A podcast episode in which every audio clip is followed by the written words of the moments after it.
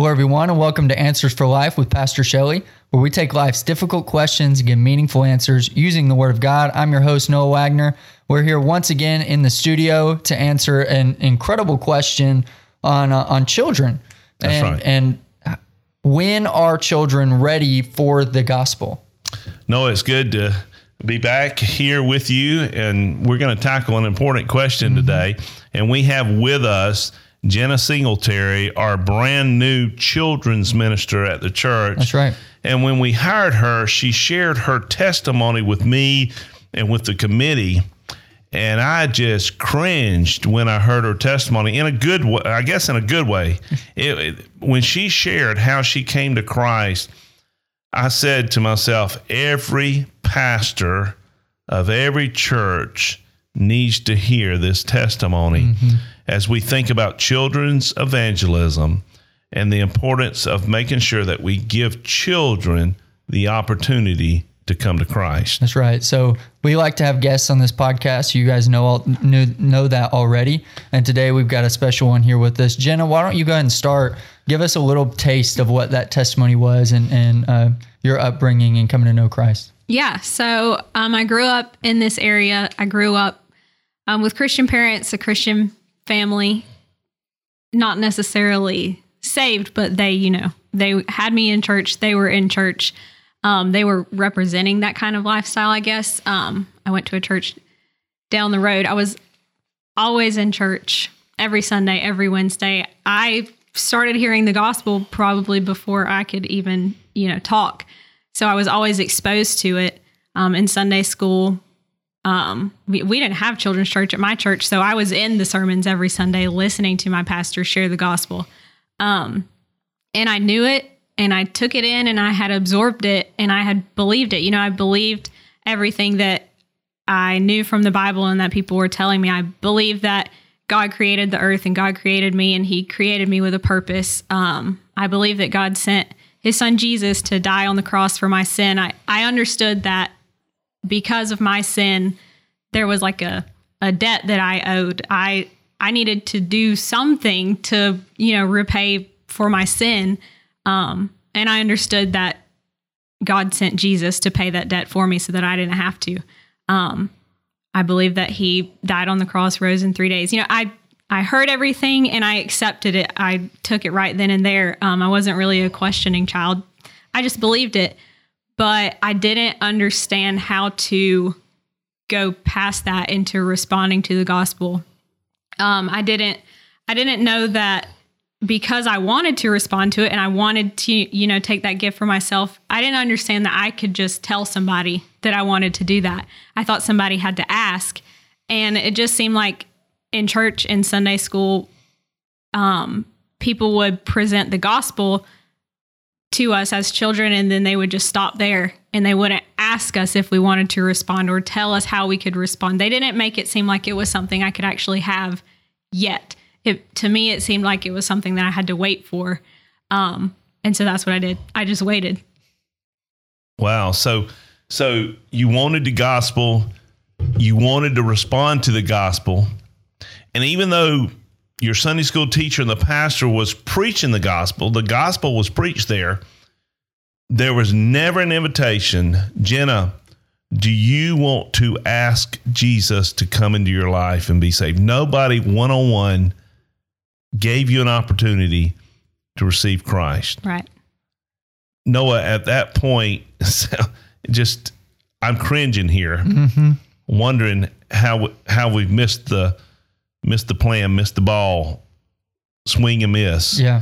How many kids are sitting out there in our pews every Sunday? They're hearing the gospel, but yet no one has personally asked them to respond to the gospel. That's right. And Jimmy Scroggins is a pastor in South Florida. He came up with the three circles material, which is evangelism material. He says that the gospel is not finish. You've not completely shared the gospel until you've also invited them to respond to the gospel. That's right. And so while the part about Jesus going and, and dying on the cross for us, the paying that, that penalty, failing to invite them to respond to the gospel um, is, is detrimental, right? That's right. We our, have to respond to it. our we have a podcast mm-hmm. about a gospel conversation. That's right. And one of the points that makes a gospel conversation is give an opportunity to respond to the gospel. Yeah. Every time the gospel is presented, you need to allow the person that you're sharing the gospel with the opportunity to to respond. You need to invite them to respond. And Jenna, that, that was something that was missing um, for those first couple of years uh, in your testimony. Mm-hmm. There's um, there's a lot of failures here uh, that we all need to, you know, not not judgmental, looking at whoever yeah, was there we, at the we time. Can all we can all suffer at this aspect of, but of what's going on. Children's ministers need, and youth ministers, mm-hmm. Noah, need to constantly be giving opportunity for children and youth to respond to the gospel, and adults. I mean, yep. and adults. Now, we're not talking about pressuring them to respond to the gospel. We're not using emotional tactics for mm-hmm. them to respond to the gospel, but just simply laying the gospel out. And here is how you respond to the gospel. Make sure they know what they need to do to respond to what God is doing in their heart. It's yep. it's just real simple.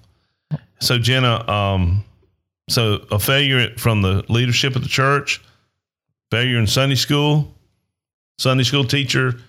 She's in Sunday school every week, and you never you heard the gospel, but never had an opportunity to respond. Mm-hmm. Failure from the pulpit. Mm-hmm. Failure from the pulpit. God bless every pastor that's in that pulpit, and I have to remind myself to make it simple. Mm-hmm. Uh, this is what you need to do if you, if God has spoken to your heart, to ask him to come into your heart and save you. Yeah. And I feel like sometimes even failure from parents, because because a parent can lead their children to absolutely to accept the, the Lord as well. Yeah. Yes. And in so many parents, it's just an assumption. Mm-hmm. We assume they know. We assume they're they're saved. We assume it's kind of happened. Or or we assume that it's somebody else's job mm-hmm. to do that. It's the minister's yeah. job. It's the pastor's job to do that. And Jenna, comment on this. I think you said this uh, one time that you felt like the staff and all assumed that you weren't ready. Yeah. Yeah. Um, yeah. As a child, I just, and I went to a small church. There wasn't a lot of kids. So the, you know, there was a large gap between us as children and then, you know, the youth and the mm-hmm. um, young adults. And so I just felt like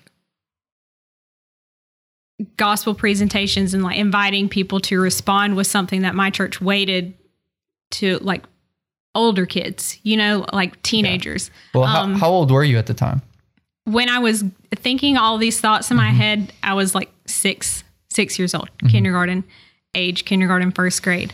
Um, and I don't think anyone looked at me as someone who was ready to make a decision. It was all very surface level stuff that we were getting in Sunday school. And I mean, I was out there for the sermons um, and the invitation that um, the pastor was giving.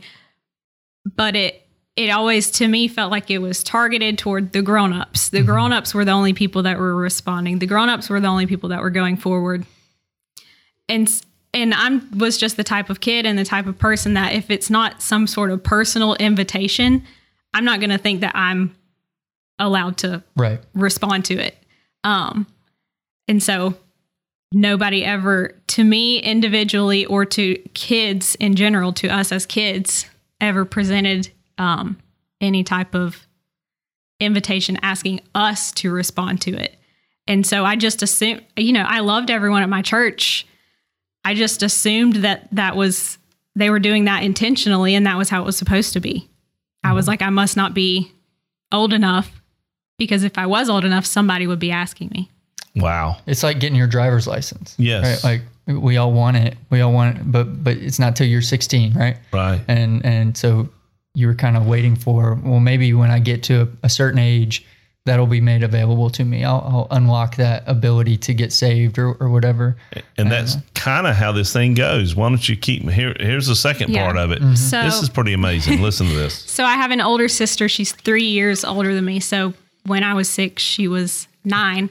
Um, and she went to a Christian summer camp every year. Um, so when she was nine or ten years old, Um, I, you know, at this time I'm having these thoughts. I, I know what I believe. I know that I am supposed to respond. I just don't know how to. And I don't, I'm just waiting for someone to ask me. Um, so my sister goes to summer camp. She comes home and she tells us that she got saved. And she, you know, she told us what that meant, what she had done. Um, she asked Jesus into her heart. Her counselor helped her pray. And I'm just sitting there thinking that that's exactly what I want to do. For the past, you know, like year, I've been thinking this is what I want to do. And somebody asked her at summer camp. And I know that when I'm nine, I also get to go to summer camp. And so I'm just gonna, I guess that's the place where you get to ask Jesus into your heart. So I'm just gonna wait until I can go to summer camp.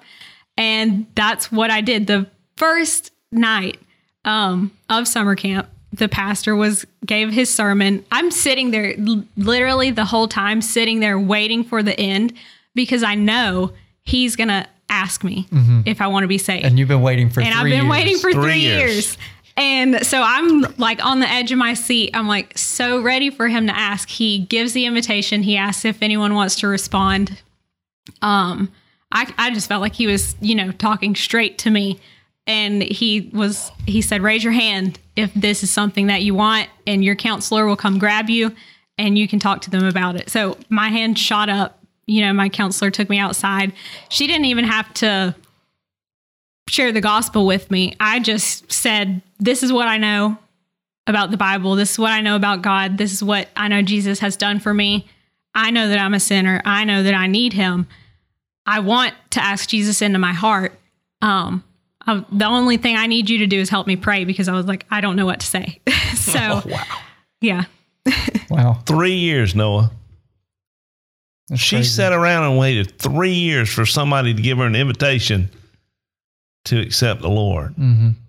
Jenna, that, I mean, every time I hear it, man, I just get kind of freaked out inside. and then, then I, then I want to know how many kids, mm-hmm. how many youth, how many kids, how many adults uh, that we have out here that's assuming something, or maybe we're assuming something. Listen, forget about assumptions. We need to put the gospel out there right. and tell them very clearly what they need to do to respond to the gospel. And then let the Lord, mm-hmm. whoever the Lord's working on their heart, give them an opportunity to respond. Yeah. We don't have to force anybody. I bet that counselor think, that counselor sitting there going, man, boy, I hit the jackpot right here now. Do you still remember that counselor? Do you have any idea who she was or anything? I cannot remember. I can picture her face in my mind, but I cannot rem- remember her name. But I know exactly where I was sitting when I when I prayed. Um, we were outside of the auditorium, and I was sitting by a tree. Um, I've always wanted to go back. what what camp was this? Camp Victory in Sampson, Alabama. Sampson, Alabama. Yeah. Wow. That's awesome. Hey, praise God that that camp pastor uh-huh. didn't say, well, we're kind of running late today, so let's don't. Uh, we'll we'll get an we'll do an invitation tomorrow or next day or whatever. Mm-hmm. Praise God for camp pastors that that will give an invitation and ask kids whether they are ready to receive Christ. Yeah, absolutely. All right, so praise God she got saved. Every time I hear this story, I. Uh, I'm hoping she's going to get saved in it, and she's not going to die in that three-year period. You know, it's kind of like watching a rerun of a football game. Right. You're like, how did they win this? Uh-huh. You know, you're scared they're going to lose. Man, every time I get kind of weird. Three years. Mm-hmm. It scares me when I think about, well, I mean, I don't have to be scared now because I know that I am saved, but just to think about if something would have happened to me in those three years, I would have gone to hell because I knew I understood it and I knew it, um, but I had not responded to it. Mm-hmm. And so for that reason, you know, I've always been passionate about children are ready for the gospel at a younger age than what we think they are, what we give them credit for. I know a lot of times maybe we We're hesitant to ask kids to respond because we don't want them to think we're forcing them into something. And, mm-hmm. you know, there's like the power dynamic of I'm a grown up, they're a kid. They might just do what I'm telling them they need to do just because I'm a grown up. But if you do, if you give into that and you wait because you're trying to be safe, then you have kids like me who are sitting there hoping that you're going to invite them to respond, and you're not because you think it's what's best for them. Um, I think what's best for kids is for us to always be sharing the gospel with them and always be inviting them to respond. And I mean, using wisdom and discernment to know if they're actually ready and they actually understand. But um, yeah, I mm-hmm. don't think we need to wait. Yeah, No, no, yeah. we don't need to wait. Now, listen to this. Heaven forbid, but if you'd have died in that three years, your parents, your pastor, and that church family, they would assume that you were saved, and they would have preached you into heaven mm-hmm. at that terrible, tragic funeral, that you would have been with God, mm-hmm. because they would have felt like you had, that you were.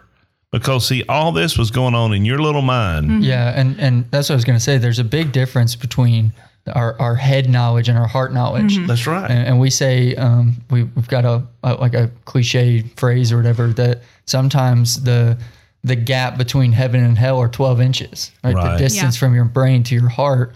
Um, and so you need to have that that time where you're responding to a personal relationship with Jesus, and it, it becomes more than just head knowledge, but it becomes your heart knowledge, mm-hmm. and, and uh, you're you're giving your heart to, to Christ. And um and and we can sometimes, and we'll talk in just a second, we've got a, some assumptions that, that you know we are assumed there, and, and we can sometimes get scared because we want to make sure that we're not being manipulative. manipulative. We want to make sure that we're doing it faithfully. And I think that comes with making sure that when you give an invitation, you give it very clear um, and you present it uh, very carefully, but you can still do it very clearly and very carefully. Um, and that will that will protect you from manipulation, but it'll also give children opportunity mm-hmm. to respond.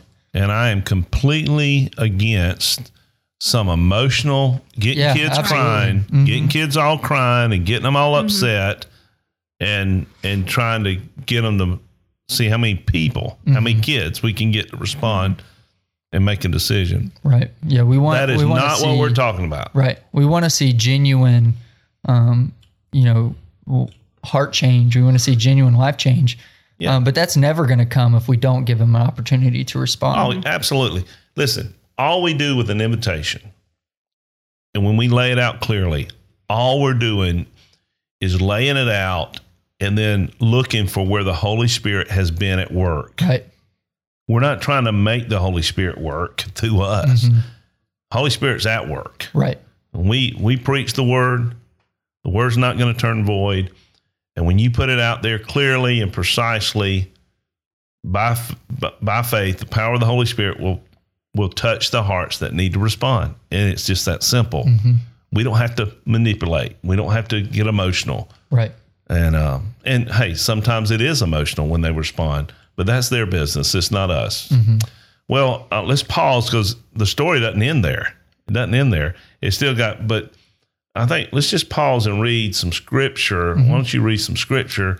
The scripture's clear about the importance of children hearing the gospel. Yeah. So in Matthew chapter eighteen, verses one through six, um, Jesus is, is with the disciples. He says, "At that time, the disciples came to Jesus saying, 'Who is the greatest in the kingdom of heaven?' And calling to him a child, he put him in the midst of them and said, 'Truly I say to you, unless you turn and become like children, you will never enter the kingdom of heaven. Whoever humbles himself like this child is the greatest in the kingdom of heaven. Whoever receives one such child in my name receives me. But whoever causes one of these little ones who believe in me to sin, it would be better for him to have a great millstone fastened around his neck and be drowned in the depth of the sea.'" Amen. Man, children were important to mm-hmm. Jesus. Mm-hmm. Yep. And if children are important to Jesus, then children ought to be important to us. Right. They're not an afterthought on Sunday morning. Jesus was very clear the importance of children. Right. Well, so now you're saved. I'm wiped the sweat off my brow. You're saved. You're in the kingdom. I guess you leave camp and you come home. We'll mm-hmm. take it from there. Yeah. So, well, I immediately getting home from camp, you know, I want to tell my family that I'm saved. And I just thought there was going to be this big emotional response. They were all going to be so proud of me, you know, hugging me, crying. And so, you know, I told them and they were just like, wow, that's cool. And it just for me, you know, I was so excited about it. I knew how big of a deal it was. Mm-hmm. Like I was dead in my sin and now I'm alive in Christ. Like that's a huge deal. For my family to not act like it was a big deal, I was like, oh, you know, it, it put a little bit of doubt in my mind, not doubt that I was saved, but doubt that it was as important as what I thought it was. Mm. Um, and then I also knew that I was supposed to be baptized. I knew that, um, you know, that's something that Jesus expected of me, was for me to share with other people the decision that I had made and the change that had happened in my life through baptism. Um, but my mom, I love my mom, I forgive her for this, but my mom wanted my brother and I to be baptized at the same time. So again, I had to wait to be baptized until my little brother got saved, which was a year or two, um, I think a year later. Um, So again, I waited on that. I mean, my salvation was not in question right, at that yeah. point, but still it was, it was just kind of reinforced to me throughout my entire life at this church that, um, things that God was calling to, calling me to, things that God was calling me to and things that God expected of me were things that I had to wait until I was older mm. to do. Wow. Well, um, uh, that is just, um, and that I have seen that reinforcement in churches. So mm-hmm. um, salvation is unique and individual. And, and, you know, I've had family members baptized together and, and sometimes it works out that way. And, and that's great. Um, but man, it's so individual. Mm-hmm. Two years is just too long mm-hmm. to wait. Uh, Christ tells us to be baptized. Delayed obedience is right.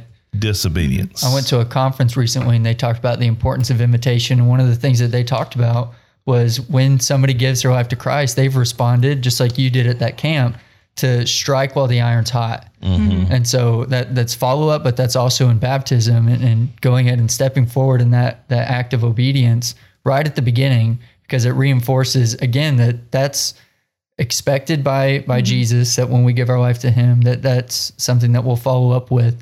But like, that's the next step in growth as well. And mm-hmm. so, you know, there can be an argument made that in that one to two years, you also had delayed growth because you were not in, in obedience as well. And yeah, um, so I mean, it's something that needs definitely, to be prioritized. You mentioned delayed in growth. I, I was definitely delayed in growth because I mean, after I made the decision and given my life to Christ, um, nobody ever discipled me. You, mm. I mean, you know, if they weren't inviting me to respond, they definitely weren't weren't prioritizing discipling kids who had responded. Um, nobody was telling me that because of the decision I had made, there were things in my life that I needed to change, things that I needed to start doing, expecting me to grow in areas. Because again, I think they looked at me as a kid. Mm-hmm. Um, I was a good kid. I behaved, I was friendly, people liked me. So I think to them, they didn't see that a change was necessary, you know, mm-hmm. in my life. But it doesn't matter how good of a person you are, you're still, you still don't measure up to the standard of Jesus Christ. And that is our right. goal on earth. That's right. You know, sanctification, we're trying to be more like Christ every single day. Nobody ever told me that as a kid. As a nine-year-old, nobody was like, okay, you're supposed to look more like Jesus Christ every day, and here's how. Um, and again, my personality type, if somebody doesn't tell me specifically and explicitly that I need to do something, I'm not going to think that I can do it. Mm-hmm. So even though I hear around me and in church and I, I see in the Bible um, things that God has commanded me to do, if nobody was telling that to me specifically, I didn't think it was for me. Mm-hmm. But Noah, the rest of the story is she gets a little older and then you, you meet a youth minister. Mm-hmm. What was his name? We're going to, what is his name? Byron Faircloth. Byron Faircloth. God bless Byron Faircloth. Could tell, This is the good yeah. part of the story. I so. am so thankful for my youth pastor, Byron. Um, he's a pastor at a church down the road now, um, because he he is he gets straight to it, and he's all business. You know, there was no, like you said, enticing people or sugarcoating. Um, he knew what the Bible said. He knew what he was called to do and what he was called to share with us. And he was going to share it with us. Mm-hmm. Um, and he was going to call us out on stuff. And he was going to, you know, he was, he set me up for conviction, which nobody else had ever done. Um, and so, you know, he, listening to him and building a relationship with him, he really pushed me out of my comfort zone. He really challenged me. He was the first person to ever tell me um, that, you know, things in my life I was doing wrong. Even though I was a good kid, there were things I was doing wrong and things that I needed to change. And he was the first person who ever discipled me. And he was the first person who ever looked at me, I felt, as someone who was equal to him, on the same level as him. You know, we were both Christians. We were both followers of Christ. We were both held to the same standards. The same things were expected of both of us. He was the first person that I felt he looked at me as someone who I have the ability to grow my faith in Christ. Um, I have the ability to kind of take ownership of my faith. Mm-hmm. Like, it was mine. It was my responsibility, and it was on me if it didn't grow, because mm. it's my choice. Man, there you go, Noah. There's a standard. That's right. Mister Youth Minister over there. Oh, yeah. Uh, hey, set me up for conviction. Mm-hmm. That's what I need to do every Sunday from the mm-hmm. pulpit. I need to set up the congregation for conviction. Don't tell them I said that. Oh, yeah. That's, that's my goal. And it's exactly right. You said, maybe you said it earlier this time, but you said nobody challenged me to mm-hmm. do anything yeah. at my church. Everybody just assumed. And I think that's what's wrong with our church today, that we're not challenging our children, our youth, or our adults. Mm-hmm. We need to start setting people up for conviction. Yeah, oh. the the two things that we need to make sure that we're passionate about and good at as a church is evangelism and discipleship. Mm-hmm. That's right. And and usually one or both of those things wanes, and we can always get better at, at both of them as well. Right. And so we've been looking at at. some things that we've been doing, we've talked about on the podcast about discipleship, but also evangelism mm-hmm. uh, being um, just key tenets within our church and our varying ministries. Uh, you talked about youth ministry and uh, even children's ministry, talking with Jenna, stepping into this role, is uh, we want to make sure that we're discipling. We want to make sure that we're giving opportunity for growth, that we're we're allowing children and youth the opportunity to respond. Um, that we're giving opportunity for children and youth to evangelize, because they're just as capable to do that as well. Um, and, and making sure that that's something that our church is about, is evangelism, inviting people to respond to the gospel, and then discipling them after they do. Yes. And so, you know, we we're going to fast forward. Now she is here, full-time mm-hmm. staff, children's minister, went through Baptist College of Florida, got her degree.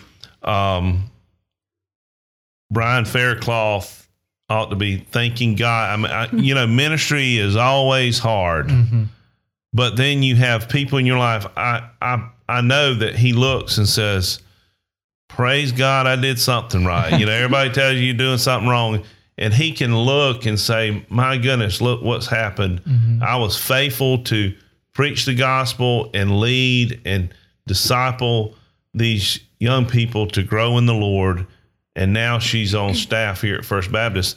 And it's not surprising me, surprising to me right now that over the last two weeks in children's church, an invitation has been given. Mm-hmm. And we have, we baptized last week. Yesterday, my phone rings. I was in a meeting, my phone rings. Well, my son came home from children's church.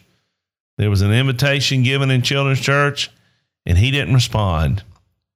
And he came home and told Mama, Mama, I should have responded to that invitation. comes by my office yesterday, mom, dad, and son, and and um, we talked, and he accepted the Lord uh, at the feet of his mom and dad. That's right there. They led him to the Lord, and uh, we're we're looking to have him baptized real soon. The whole family's going to join the church. God's word never returns mm-hmm. void. What verse do you have for us, Jenna? Yeah, so in the next chapter, Matthew nineteen, um, you know, some Jesus is teaching, and some people bring him some children. Um, so verse thirteen and fourteen, it says, "Then children were brought to Jesus for him to place his hands on them and pray, but the disciples rebuked them. Jesus said, 'Leave the children alone and don't try to keep them from coming to me, because the kingdom of heaven belongs to such of these.'" Um, mm. And that it's, it's important to everyone. It's so important to me because I felt like I grew up in a church where the children were looked at as, I don't want to say lesser, but lesser. I felt like church and all the different parts of church was for grown-ups, and I was just kind of there hanging out until I was a grown-up. But the target audience for church and for the gospel is every single person, mm-hmm. from the youngest to the very oldest. Um, there's no, you know, age group that is, it applies more to. Yeah, that's it's right. It's for every single person. You know, it's crazy. So I, I went to a conference not long ago um, at NAMM, and Shane Pruitt, who's the next gen guy over evangelism at NAMM, did a survey. And the results of that survey were that like seventy-six, I think, was the percentage uh, percent of people get saved before the age of eighteen.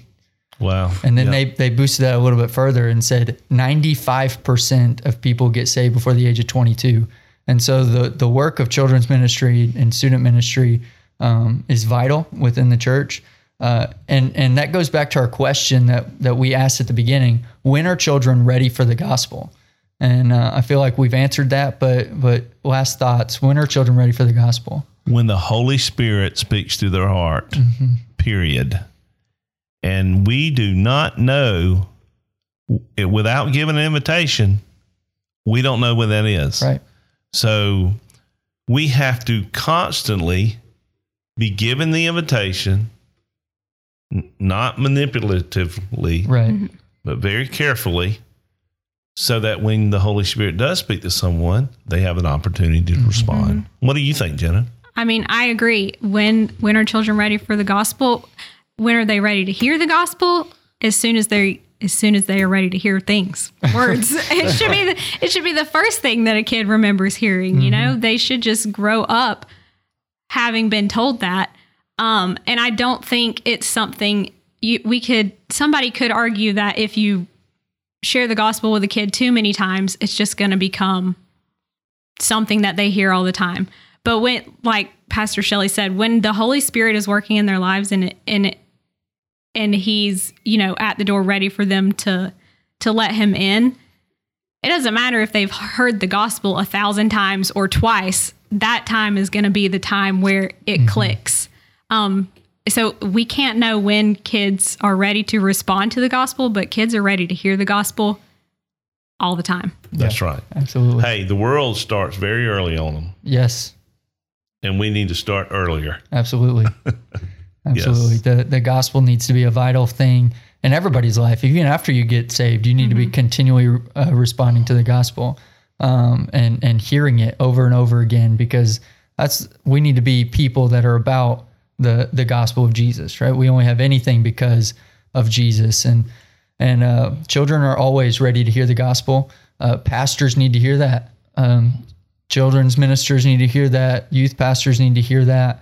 Um, Sunday school teachers need to hear that. Parents need to hear that. That from from the, the youngest that a child is, they need to be hearing the gospel and giving the opportunity to respond. And and you don't have to be the head pastor or a camp pastor to to give an invitation. Uh, you can be sitting around the dinner table at home and, and give an invitation for your for your kid to respond. Um, but but for pastors, youth pastors, children's pastors, um, everybody listening, we need to be tell, telling people about Jesus, telling kids about Jesus and giving opportunities to respond. And then when they do respond, making sure that we're discipling them so that they're growing um, in that faith. Um, well, thank you guys. Thank you, Jenna, for being with us today, um, for, for coming on this podcast, sharing your testimony. Um, I'm excited to, to get to work with you, and I'm excited for um, what God's going to use, uh, how God is going to use you in this church and in, in the ministries that, that you're involved in. Um, this is a little bit longer of a podcast, but that's okay. Um, we're, we're thankful for what we were able to talk about. Pastor Shelley, why don't you close us out in prayer? Let's pray together. Father, we just thank you for Jenna. We thank you for her salvation and her testimony that she shared with us today. Lord, I just pray that it will pierce pastors' hearts and leaders' heart like it did mine. I just pray that all of us will just reevaluate what we're doing with the gospel. And Lord, that we will have a reset in our own hearts and mind, that every person needs to hear the gospel over and over. We need to constantly have gospel conversations with young and old, giving people opportunity to respond to the gospel. So Lord, I thank you for her ministry here. I thank you for Noah, his ministry with the youth. And God, I just pray that you will guide us and direct us in everything we do. In Jesus' name, amen. Amen. Amen. Thank you for listening today. If you haven't yet, make sure you scri- subscribe to our podcast. Um, believe it or not, the best way to share this podcast and get the word out is to leave a review. So if you go to the podcasting um, app, whatever you're listening on, if you'll re- leave a review and, and rate us, that'll get the word out even more. You can share this by um, telling other people about it and posting it on social media and all those things. But Uh, just remember, in all things, Jesus is the answer.